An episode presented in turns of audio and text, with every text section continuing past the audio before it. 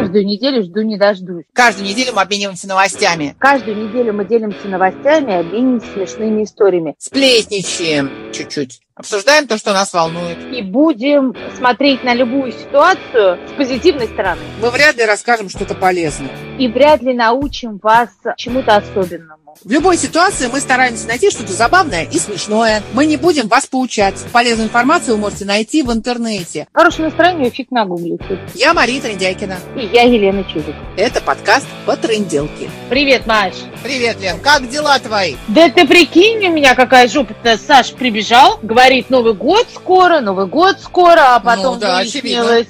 Очевидно. У Саши все очевидно. Очевидно и невероятно. Он с этой учебой, наверное, уже вообще забыл, какой месяц, да? Маша, с учебой. Мне кажется, он в смысле о том, когда эта хрень закончится, вот все считает. Школа?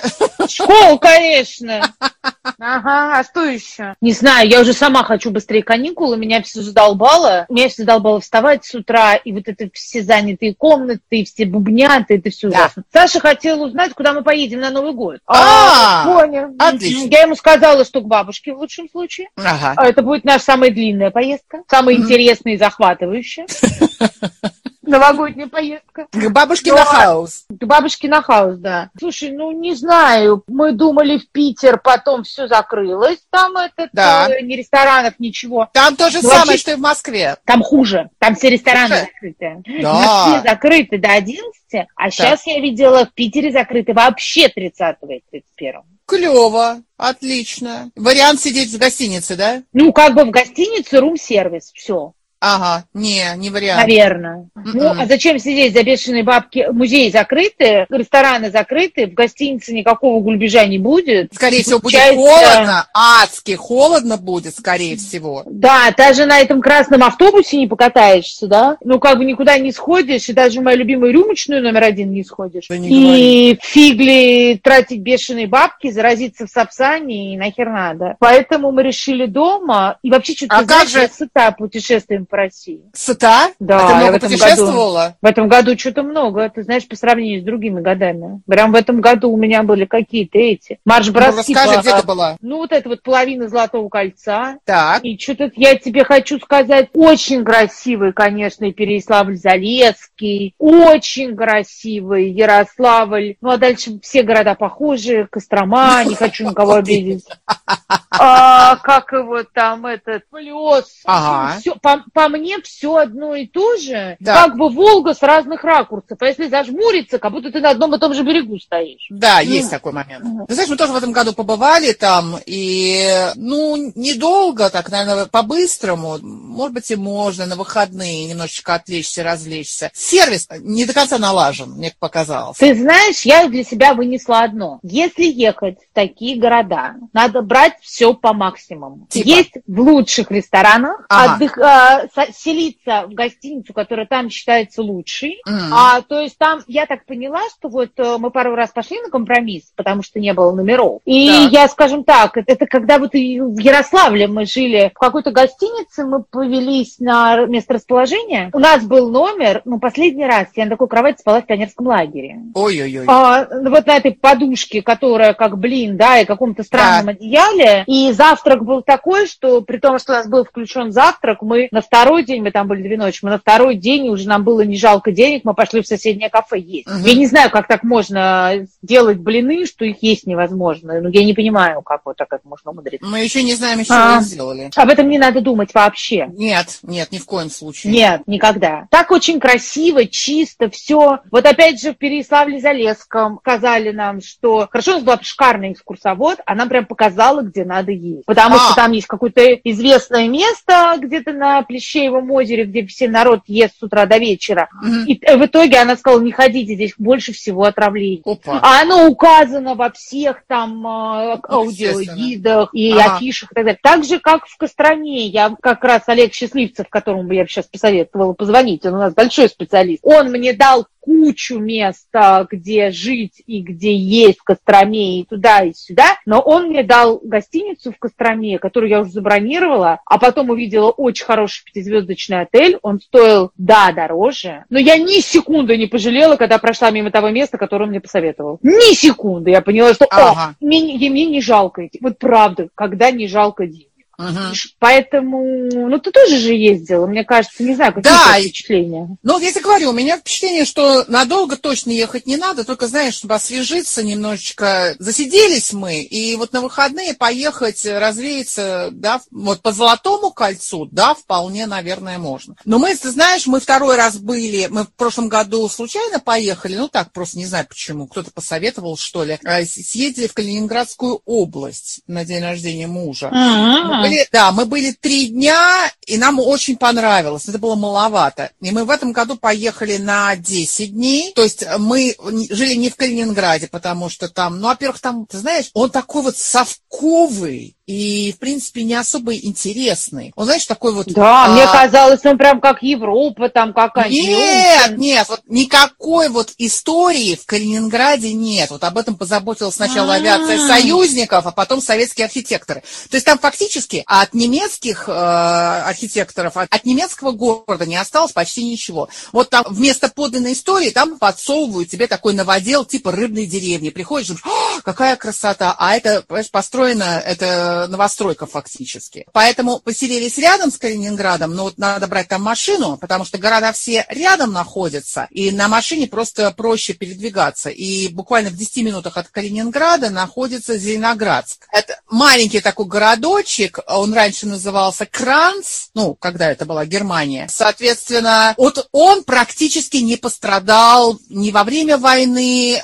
ни после войны. То есть, видимо, то ли руки не дошли, не знаю. Но вообще регион, знаешь, очень интересный, знаешь, чем? В принципе, это же была Германия до окончания Великой Отечественной войны, потом уже этот регион перешел к нам, да? Угу. До этого это вообще была Пруссия, то есть это такой маленький участок. Ты знаешь, он, видимо, находится таким образом, что он туда-сюда вот этот участок переходил. То они были польскими, то они, кстати, в середине 18 века, они входили в состав России. Во время Семилетней войны Кёнигсберг перешел к России, потому что мы его завоевали, но потом, правда, был возвращен там, по условиям какого-то договора. Соответственно, интересная очень история у всех городов. У них у всех, естественно, есть какие-то свои немецкие названия, которые сейчас пытаются вернуть. Но ты знаешь, это вот все города, это города понаехавших, и это регион понаехавших, потому что всех коренных деда-победителей в свое время выселили в Германию. А на их место специально завозили людей из Российской Федерации и из Белоруссии. Понимаешь, для меня так удивило, потому что я всегда считала и думала, что очень хочу поехать в Калининград, что это прям вот как мы с тобой любим старый Таллин, ну хотя бы какая-то там, ну все, ты убила последний, так сказать. Ты понимаешь,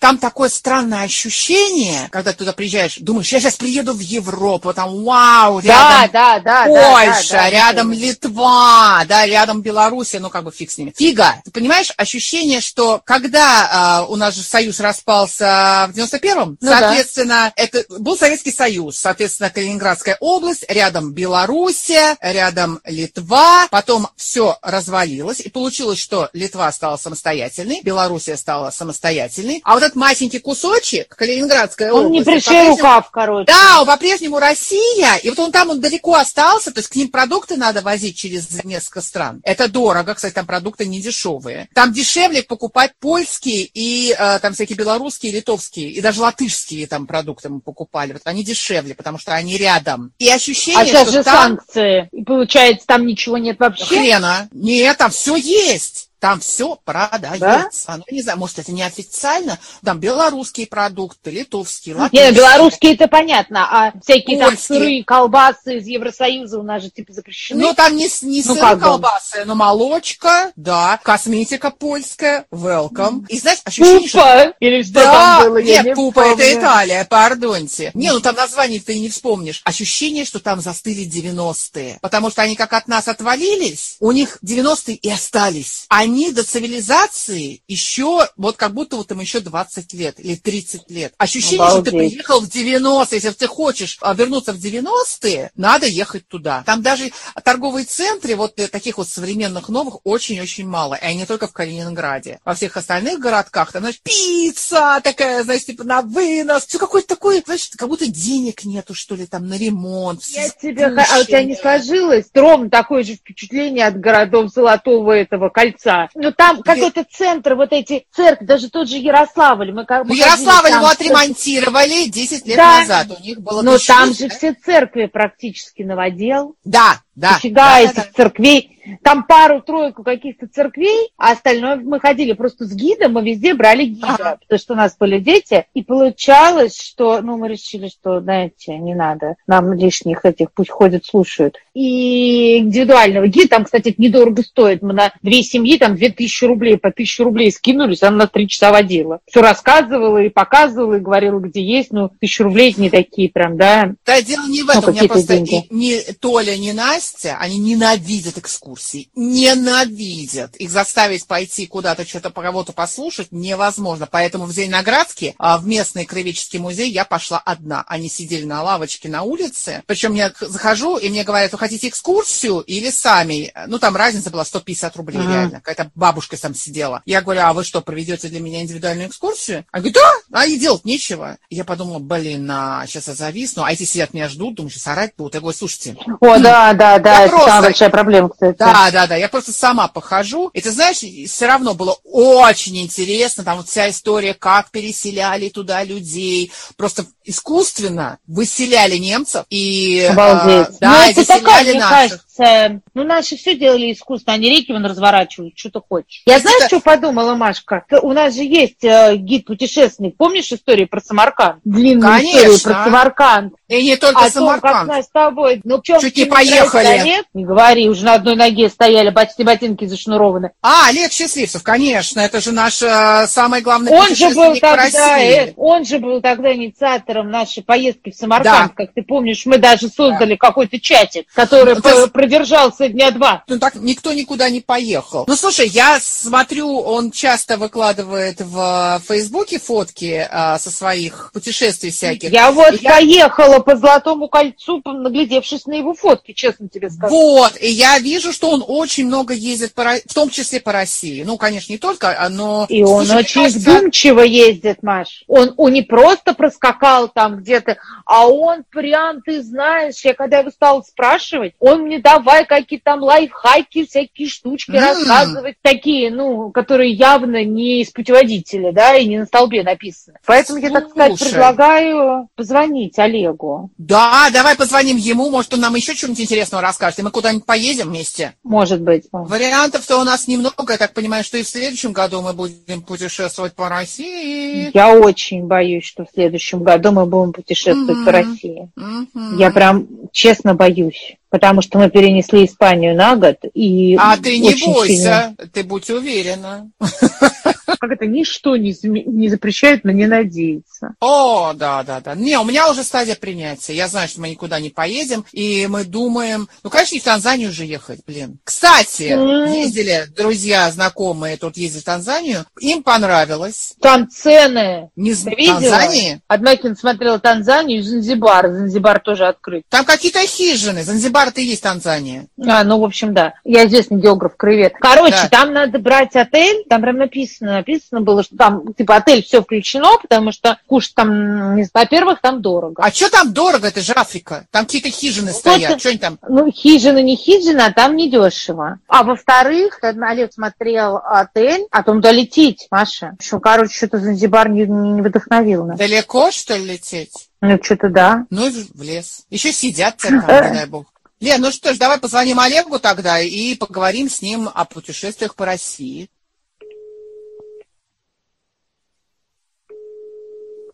Олег, привет! Привет!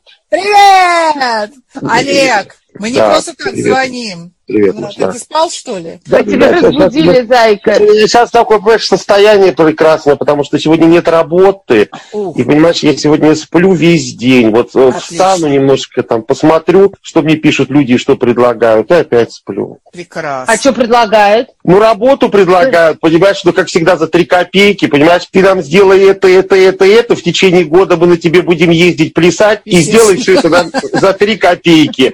И вот я сейчас сижу и думаю, как бы мне составить написать такое письмо, чтобы объяснить людям, что за 3 копейки такое не делается. Кризис, говорят, давай-ка выходи за 5 рублей. Я говорю, да, я лучше дома посижу, посплю, поговорю с кем-нибудь по телефону. Зачем мне куда-то ходить куда-то? Зачем? Не надо.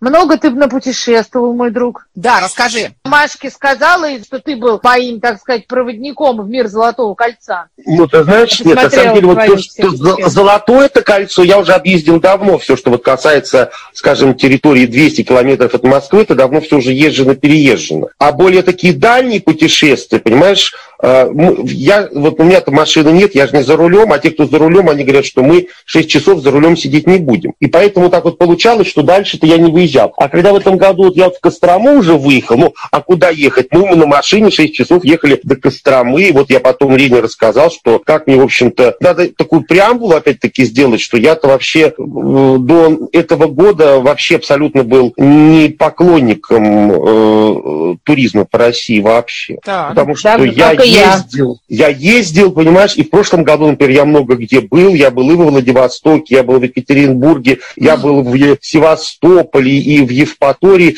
И вот у меня все равно, да, вот до этого года мне всегда было ощущение того, что если вот ты все-таки есть возможность, да, куда-то там поехать в Италию на Иску, то лучше ехать туда, потому что туда же дело не в красотах природы, а в отношении, например, людей, потому что вот у меня в прошлом году в Евпатории я вот просто там нашел себе с трудом какую-то квартиру, халупу такую у моря, да, там за 3000 рублей в сутки. И значит, меня везет туда на Мерседесе женщина. Я говорю, у вас, говорю, такие, говорю, цены-то, говорю. И мы, говорю, только что были в Италии на Иске, мы снимали половину виллы, и у нас неделя вышла 30 000 рублей. Это, простите, у нас была половина виллы и вид на Капри.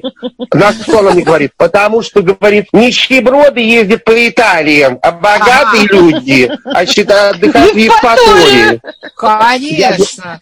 Маш, ну я тебе скажу, знаешь, почему я жил в этой халупе? Номер гостиничный, знаешь, сколько в августе в прошлом году в Евпатории стоил? 12 000 рублей. В сутки?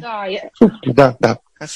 И дальше я еще на одного. Нет, это номер на двоих. И дальше-то я, когда уже был готов отдать 12 000, я пошел. Я думал, да бог с ними. И мне сказали, а номеров-то нету. Да, ты понимаешь, что? Круто. И вот это все отношение, когда я жил там, значит, женщина там такая, которая была хозяйка, я 2 дня там вытерпел, она все время забегала и что-то под кроватью смотрела. И я говорю, а что вы там ищете, женщина? Она говорит, я смотрю, у меня где-то пульт пропал, говорит, может, вы его взяли. Ну, то есть вот это ужас. Я 2 дня вытерпел, оттуда сбежал, перебежал к другой женщине, у нее там было поприличней, но она тоже такая была с прибабахами, она все говорила, что вот вы нам, москвичи, помогать должны. А у самой, ты знаешь, квартирка так нехило упакована-то была, я тебе скажу. Там и посудомоечная, и свежий ремонт. Я говорю, знаете, не все москвичи так как выживут. И когда она на меня смотрела тоже 2 дня, а я первый раз был в Евпатории вообще, она смотрела, потом говорит, вспомнила я вас. Я говорю, в смысле? Она говорит, вы, говорит, 2 года назад, говорит, приезжали, говорит, бабки сюда все время водили. И вот это вот отношение, вот я вот, поэтому я как бы серьезно, я вот всегда не любила вот все это дело, хотя в Евпатории ничего делать, такой город, и поесть здесь, где что, и посмотреть там. То есть ты платишь деньги, а на тебя еще смотрят и думают, не спер ли ты пульт, и не будешь ли ты опять баб сюда табунами водить, понимаешь? Ну, знаешь, Олег, я тоже вот как раз в Ярославле мы были, снимали очень симпатичную маленькую квартирку, то есть там несколько квартир под сдачу было вот специально сделано, а рядом жил мужик местный, и мы случайно с ним пересеклись у входа, и он сразу, откуда? Я с дуру сказала, Москва, он такой, говорит, ну, у вас там типа, Сережка, все у вас в сиропе, я говорю, ну, почему в сиропе? Ну, как, ну, у них ощущение, что мы тут просто купаемся в шоколаде, в сиропе.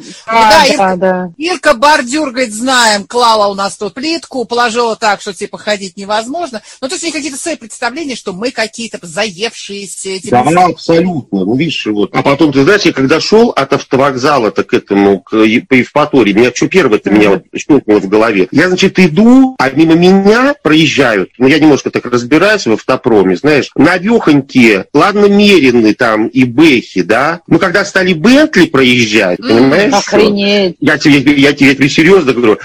Я немножко так чуть-чуть и поднапрягся-то, думаю, а вообще-то куда я попал-то, в общем-то? Ты попал на элитный курорт, элитный. Только погоди. Нигде отдыхают нищеброды, понимаешь? Да, там какие-то. А вот наиски, какаиски. И в этом году то, что, да, вот, да, как бы там получилось у меня, что я же люблю курорт органов движения, возраст уже такой, что я люблю термальные курорты, там, Ефтяны, Будапешт, Иски, там, где термальная водичка. И я вот стал искать, знаешь, вот все вот эти какие-то места, и остановился на Липецке. Знаешь, почему Пятигорск нет? Мы изначально хотели поехать на машине. И водитель машины говорит, я до Пятигорска один не доеду. Давай, говорит, возьмем ближе. И я вот вспомнил, что я когда работал на одной радиостанции, там мы рекламировали липецкий бювет. И я что-то так посмотрел, вроде есть липецкий курорт. Люди пишут, что ничего, там лечение, органов движения, вода термальная, грязи, понимаешь, грязи. И я, да, сняли квартирку, там все. И тут, короче, за день до того, как мы должны поехать в этот Липецк, звонит водитель, кто должен был нас везти, а у него собачка маленькая. Причем собачка, ты знаешь, она уже, ей лет-то много, но она такая очень болезненная, на нее уже там 1 миллион, наверное, рублей потрачен денег, и она, короче, уже побывала везде. Она и в Париже была, и в Берлине, и она, то есть, все время здесь с хозяевами, то есть они ее не оставляют. И у собачки заболели яйца, понимаешь? Вот. Они у нее стали чесаться, и как бы... И я говорю, так, а нельзя, говорю, взять собачку с чешущимися яйцами, взять лекарства и почесать их, да? Да, почесать по дороге. А, кстати, отдельного человека можно было взять, а вы сами поедете в качестве чешуя. Пускай хозяин чешет яйца. Подожди, хозяин за рулем. Один идет, другой чешет. Нет, это не опасно. Оказалось, что лекарство... Ты мог бы чесать, а он вести. А я мог бы чесать, ну, в принципе, да, почему же, да. Надо осваивать новые профессии. И главное, что оказалось, что лекарство для этой собачки, оно очень редкое, и его не выдают на руки, и прокапывать нужно только в какой-то дорогой клинике Москвы. Боже, и, короче, они отвалились, я психанул, я разозлился, потому что я все лето не отдыхал, мечтал уехать, и я тупо утром встал, собрался, поехал на вокзал, купил билет до Липецка, сел на поезд, и через 6 часов я был там. Меня там встретил дяденька, хорошая квартира у него там была с выходом в парк. Он меня встречает, везет уже вечером к своему дому, а я смотрю, напротив магазин «Красное и белое». Простите за рекламу. Наш магазин. И я так на него смотрю, думаю, как хорошо, сейчас как раз он меня заселит, я выйду, а время-то, знаешь, около 9 часов. Вот. И я как бы такой думаю, сейчас он меня заселит, потом я пойду в магазин. Он меня заселил, говорит, давайте я, говорит, вас в центр отвезу, вы там какой-то центр Липецка-то посмотрите. Ну, я, короче, сел к нему в машину, он меня довез, высадил кругом какие-то там магазины модные. И время уже, знаешь, где-то 9:05. Я забегаю в магазин, в супермаркет, беру, так сказать, вот. Что надо, да. То, что надо. Да. А мне чай, кофе и заварку. Чай, кофе и заварку. А мне на кассе говорят, а у нас в Липецке это продается до 9 часов вечера. Почему? А вот такой указ издал губернатор. Понимаешь? И все. И я абсолютно стою весь расстроенный, вот, потому что знакомство с Липецком как-то сначала не удалось. И я, ты знаешь, подшел потом в бар. Ну вот ты знаешь, специфика своя. А еще я жил в таком месте, это был какой-то еще, знаешь, там до революции дядька, он был какой-то там растениями занимался, как это, биолог, да. Вот. И он построил там еще до революции сад. И фамилия у него была Быханов. А я в Липецке-то 2 недели провел. И я первую неделю, когда в автобус-то все время садился, я им говорил, до Буханова сада идет. И меня они все время управляли. Они говорят, не Буханов, а Быханов. Мужчина, что же мы все о своем-то? Вот что же вы все о своем. Так расскажи, вот, знаешь, там, что там за грязи такие вообще лечебные? Вот, короче, если ты приходишь, с тебя берут... А, я еще в Москве справку взял, что у меня в моем окружении не было ковида, я пошел в поликлинику, мне там что-то поставили, даже не посмотрели, был вокруг меня ковид, не было, просто поставили. Я приехал, показал эту справку, а мне говорят, вы не сделали там карту, короче, я заплатил что-то там 800 рублей за какие-то анализы, и 1100 рублей в день стоило лечение. Знаешь, я пришел туда... увидел вот эти вот, знаешь, такое вот здание старой советской поликлиники. Сидят такие тетеньки, ты знаешь, дяденьки. Причем все без масок, все без масок. Я был один в маске. Но мне еще доктор мне говорит, а что вы ходите в маске? Ты, говорит, боитесь? Что, говорит, тут безопасно. Абсолютно. Вот. Потому что Липецк накрыт куполом. Конечно. Понимаешь? Пошел к терапевту. Она говорит, ну вам, говорит, вот это. А я-то приехал на воды термальные. Я говорю, а термальный бассейн? Она говорит, а зачем он вам? Я говорю, ну я-то же приехал, я-то 1100 рублей в день-то плачу за что? Вот не за то, что в какой-то ванночке посидеть. Она говорит, ну ладно, она там, значит, дала мне бассейн, направление в термальный. У меня были термальные жемчужные ванны. У меня еще были, и потом еще у меня был душ Шарко. А я же вот в фильме «Асса» только смотрел, когда из шланга на мужчину брызгали. Я думал, что его пытают. Ну, это похоже на пытку. Ну, это вообще такая процедура, когда тебя к стенке ставят и дальше как будто расстреливают вот этим шлангом. А я не знал. Она мне говорит, снимайте трусы. Я снял. Становитесь после стенки. И тут я вспомнил фильм «Асса». Я говорю, так это чё? Сейчас же, говорю, да, расстреливать, сейчас же, говорю, больно будет. Она говорит, да не бойтесь. И на самом деле мне очень понравилось все это. То есть понравилось? Вот это, да, очень четко делала, потрясающе. Я после нее прям, она так прям меня вот этой струей проминала, что я прям вот был огурчиком. А потом была другая процедура. Сходила, там был такой белый ободок от унитаза. Я тоже этого не знал. Но, оказывается, это полезно. Я что это рассказываю? А оттуда бьет такая мощная струя прям. Конкретно. Из унитаза. Да, и ты садишься голой попой на этот ободок и с песочными часами сидишь 5 минут. Это очень оказывается... А где у тебя песочные часы? А в руке. Одной рукой ты держишься за унитаз, чтобы тебя не унесло. А другой руке тебе часы. Понимаешь? И 5 минут... Слушай, а если ты не будешь? Ты будешь как этот, знаешь, такой аттракцион есть на море, когда они на струях летают. А ты бы над унитазом парил, прикинь. Да, понимаешь? Поэтому очень сложно. Ну, ты знаешь, ну вот эффект был такой хороший. Когда я увидел эти ванны жемчужные, это значит вот старая ванна советская вот такая. Пол под ней уже, видимо, вот все-таки вода же она минеральная, он, знаешь, такого зеленого, такого вот зацветшего цвета. Ага. Я когда первый раз пришел, я испугался. Я говорю, в это ложится, это обработано. Но потом увидел, да, что все это обрабатывается. И, в принципе, вода была теплая, реально термальная. То есть вот все было хорошо. Но вот после Италии, да, там ты вышел утром, тут гора Эпонео, тут термальный бассейн, заполнили. И так лег, смотришь, тут собачки гуляют, тут котики. И вдруг вот эта ванна, опять-таки фильм «Асса», ложись в ванну. Я так, боже, я испугался. Но, знаешь, это у меня был шок дня 2. Потом на 3-й день я подумал, ну а что делать-то? Ну вот получилось так. Приехал уже. И еще, кстати, вот этот бассейн-то, который, да, термальный, там все было непросто. Там, поскольку ты мальчик, ты мог плавать либо с 9 утра до 9:30, либо с часу до 1:30. Тоже без трусов? Нет, в трусах, но почему-то...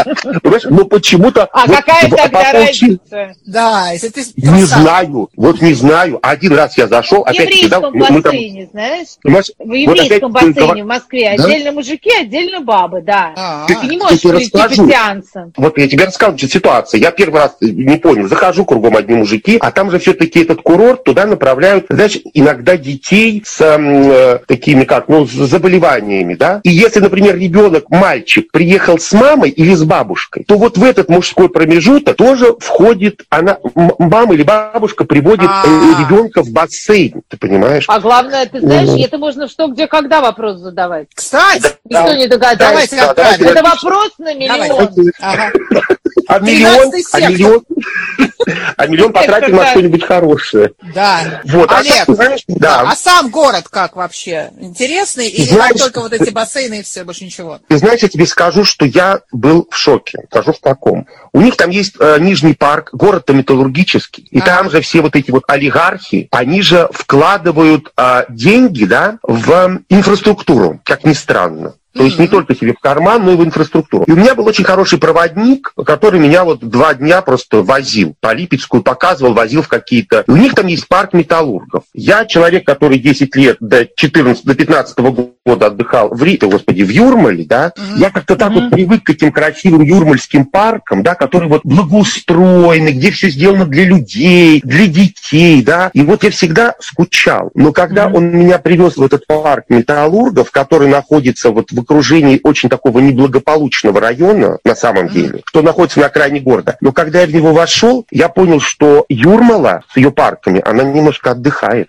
Да потому ладно. Что там сделано, я тебе клянусь, там сделано все на таком уровне. Во-первых, он весь парк в огромных соснах. Там есть все для детей. И полазить, и в землю зарыться, и площадки. Все это сделано из дерева. Мы были ночью. Там была разноцветная подсветка. То есть, прости меня, но это было реально очень круто. Я конечно, прям не знаю... Я хотела в Липецке, если честно. Нет, я тебе честно говорю, что это круче, чем в Европе. И потом вот Нижний парк, который они сделали, я там тоже, ну я же мало где бывал. Я так иду и смотрю в темноте, ты знаешь, что-то красивые разноцветные огоньки. Туда, сюда, туда. И огоньки все время меняются. Я думаю... Что ж такое-то? Подошел ближе, качели, просто качели, на которых качаются дети. Они сделаны как светодиодные экраны, и они меняют цвет во время качания. Ты понимаешь? Где ты такое видела в Европе? Вот. И поэтому вот в этом плане я был очень сильно удивлен. То есть я подумал, ого-го. Какие парки-то, оказывается, могут строить металлургические олигархи. И у них там ресторанчики, ты знаешь, такие тоже есть. Тоже, знаешь, на любой вкус и цвет. Что значит, можно в Липецке отдыхать. Да, да, вот. Я прям захотела в Липецке, я тебе скажу. Ну что, это недалеко. Мне, ты знаешь, что самая-то фишка какая? Прости, Маш, да? Сейчас расскажу до Липецка и замолчу, да. Потому что вот эта тетенька, которая меня вела, терапевт, она мне в этот раз грязи не выписала. Она говорит, я вам выписала массаж, я вам и так дофига всего выписала. И, говорит, тем более, говорит, грязи, говорит, они, говорит, очень полезны при курсе лечения от 14 дней, а у меня было, по-моему, дней 10, получалось в итоге именно лечение. И она говорит, я, говорит, вас запомнила, вот в следующем году, говорит, когда приедете, тогда я вам еще и грязи назначу. О, вот Олег, поедем с тобой на грязь. Ты видал, понимаешь, поехали, я за рулем. У нас парки есть, и причем рядом-то, кстати, там же и Задонский монастырь, там рядом город Елец, старый купеческий, там рядом и Воронеж. И я же вот это все тоже ездил. У меня с утра был этот моцион, а после обеда я вот ездил по всем этим городам, смотрел. Ты знаешь, все достаточно чистенько, все достаточно мило, красиво, все вкусно. А потом, там же уже юг. Понимаешь, там вот эти сливы даже, которые в лесах растут, и персики, они маленькие, но они прям очень такие сладкие и вкусные. То есть я как-то, ты знаешь, вот как-то что-то поменялось у меня в голове. Ты говоришь, что с детьми, да, можно в Липецк? Интересно. Да, ты знаешь, вот именно с детьми, например, которые имеют какое-то, да, вот нужно какое-то лечение. А просто погулять. Ты знаешь, да, вот я тебе говорю, что парки там сделаны очень хорошие. Понимаешь, там, конечно, все-таки вот эта река, в ней люди местные купаются, я не рискнул. Ну, хотя вот местные мне говорили, что они купаются там, да.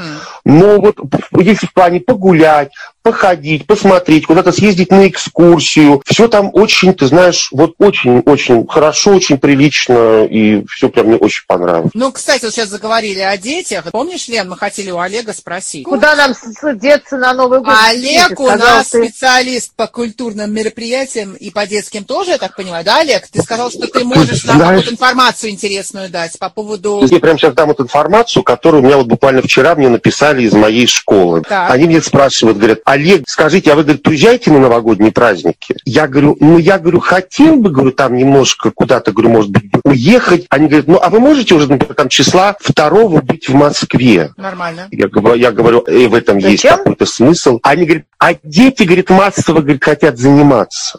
Потому что заняться нечем. Ого. Да? Ты понимаешь, грустно, да? Вот ответ на твой вопрос. То есть они уже со 2 числа, то есть мне говорят, можете там вот уехать чуть пораньше, а ко 2-му уже вернуться, потому что чем заняться в новогодние праздники с детьми в Москве? Дети готовы ходить, заниматься, понимаешь? Да. Конкретно вот такая вот история. И дети, понимаешь, я же вот с ними там общаюсь, спрашиваю у них, говорю, что вы делаете? А они сейчас никуда не ходят, понимаешь? Они сидят в компьютере с утра до вечера. Олег, а ты занимаешься онлайн или... все-таки... Нет, сейчас... нет, сейчас я занимаюсь детьми вживую, слава богу, то есть вот сейчас я их всех вижу, вот они приходят, вот они вот учатся, тут играют, учатся, играют. В общем-то, вот это и все их развлечение. То есть для них вот прийти ко мне там на урок, это вдруг стало новогодним развлечением. Если тебе нечем будет заняться в Новый год, приходи ко мне на урок. Обязательно, я очень хочу прийти к тебе на урок. Я не знаю, как наши дети. Мы с тобой пойдем, на урок. Да,